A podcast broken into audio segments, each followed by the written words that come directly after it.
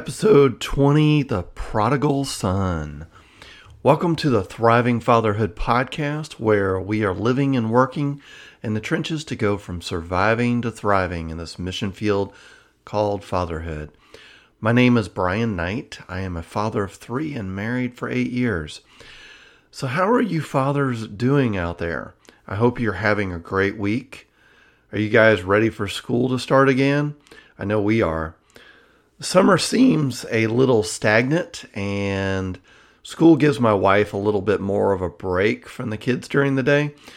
Also, I'm excited about cooler weather being right around the corner. Yeah, like two months here in Charleston. So, be about another two months. Usually, about the first part of October, you can really tell a difference. So, I've been wanting to do a show on the prodigal son for a little while, and when my daily devotions covered it fairly thoroughly, I figured now would be a great time to do a show on this topic. I mean, assuming most of you are familiar with this parable Jesus tells in Luke 15. For those that might not be familiar with it or may have not read it recently, I'm going to reread it fairly quickly so you can have it on the forefront of your mind. So, starting in Luke 15 11, and he said, There was a man who had two sons, and the younger of them said to his father, Father, give me the share of property that is coming to me. And he divided his property between them. Not many days later, the younger son gathered all he had and took a journey into a far country. And there he squandered his property in reckless living. And when he had spent everything, a severe famine arose in that country, and he began to be in need. So he went and hired himself out to one of the citizens of that country who sent him into his fields to feed pigs. And he was longing to be fed with the pods that the pigs ate, and no one gave him anything. But when he came to himself, he said, How many of my father's hired servants have more than enough bread, but I perish here with hunger? I will arise and go to my father, and I will say to him, Father, I have sinned against heaven and before you. I am no longer worthy to be called your son. Treat me as one of your hired servants. And he rose and came to his father. But while he was still a long way off, his father saw him and felt compassion, and ran and embraced him and kissed him. And the son said to him, Father, I have sinned against heaven and before you. I am no longer worthy to be called your son. But the father said to his servants, Bring quickly the best robe, and put it on him, and put a ring on his finger, and shoes on his feet, and bring the fattened calf, and kill it, and let us eat and celebrate.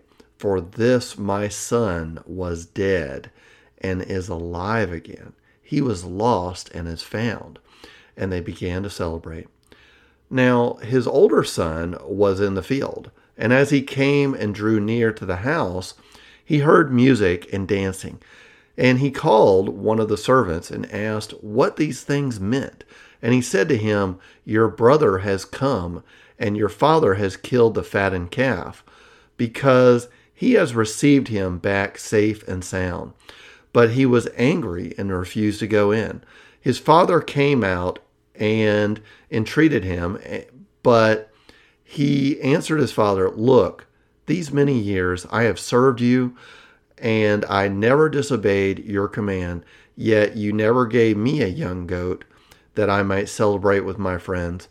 But when the son of of yours came, notice he said, The son of yours came, not my brother, who has devoured your property with prostitute, prostitutes, you killed the fattened calf for him.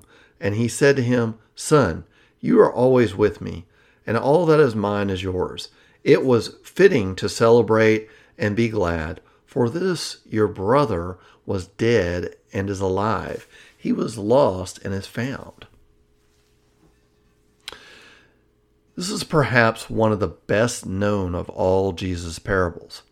It is called the prodigal son because of the central role that the younger son who squandered his inheritance plays in the parable.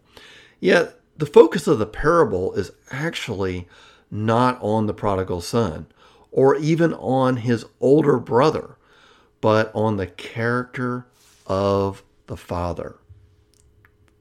As a father, this parable has always resonated um, with me.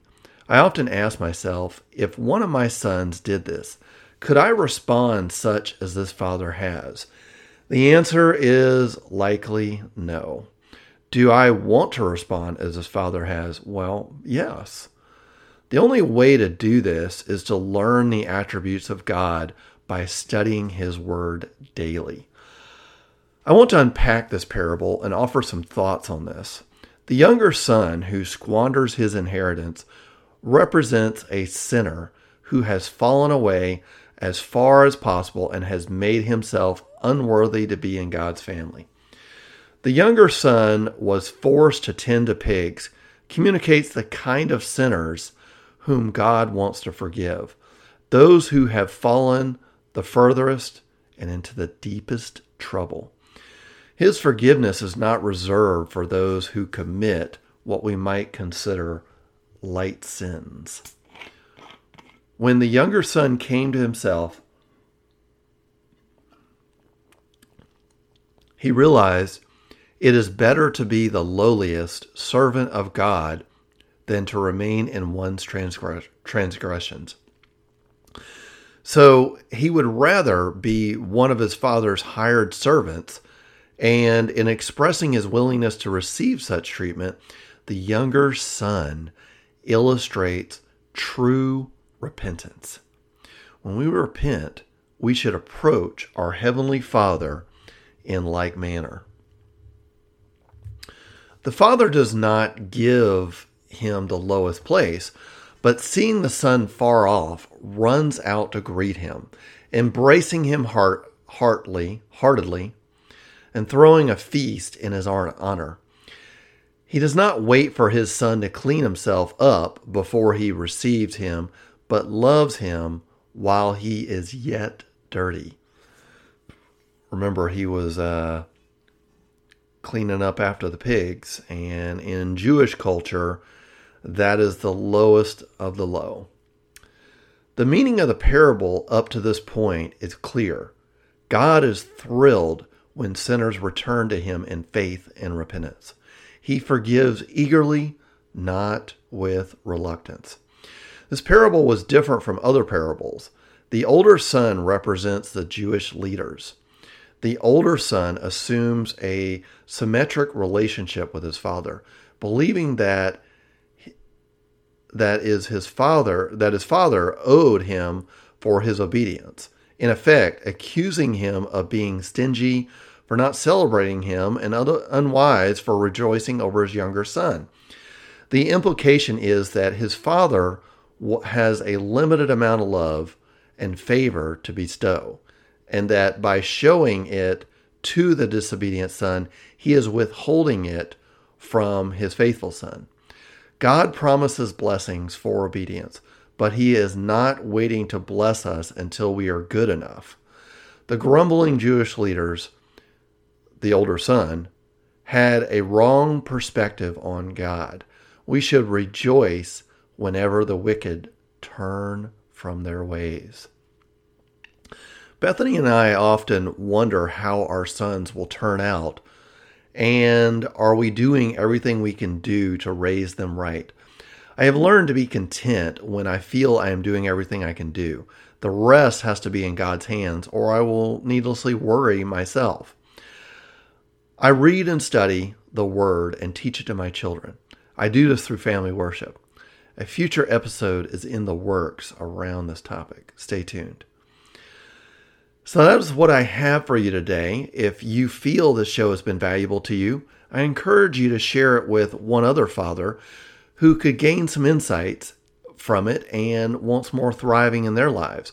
Also, I would love to hear how the parable of the prodigal son has had an impact on your fatherhood journey and your relationship with God and your children.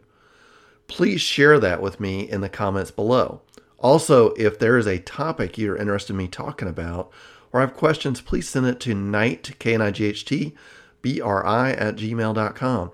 You can also check out my website at brianjknight.com and the private Facebook group called Thriving Fatherhood. If you would be interested in working with me or having me mentor you on your journey back from surviving to thriving in fatherhood, then send me an email or reach out to me through my website and we can set up a call to see if I can help you to thrive more in your fatherhood journey. Thank you for listening, and until next week, continue thriving in fatherhood.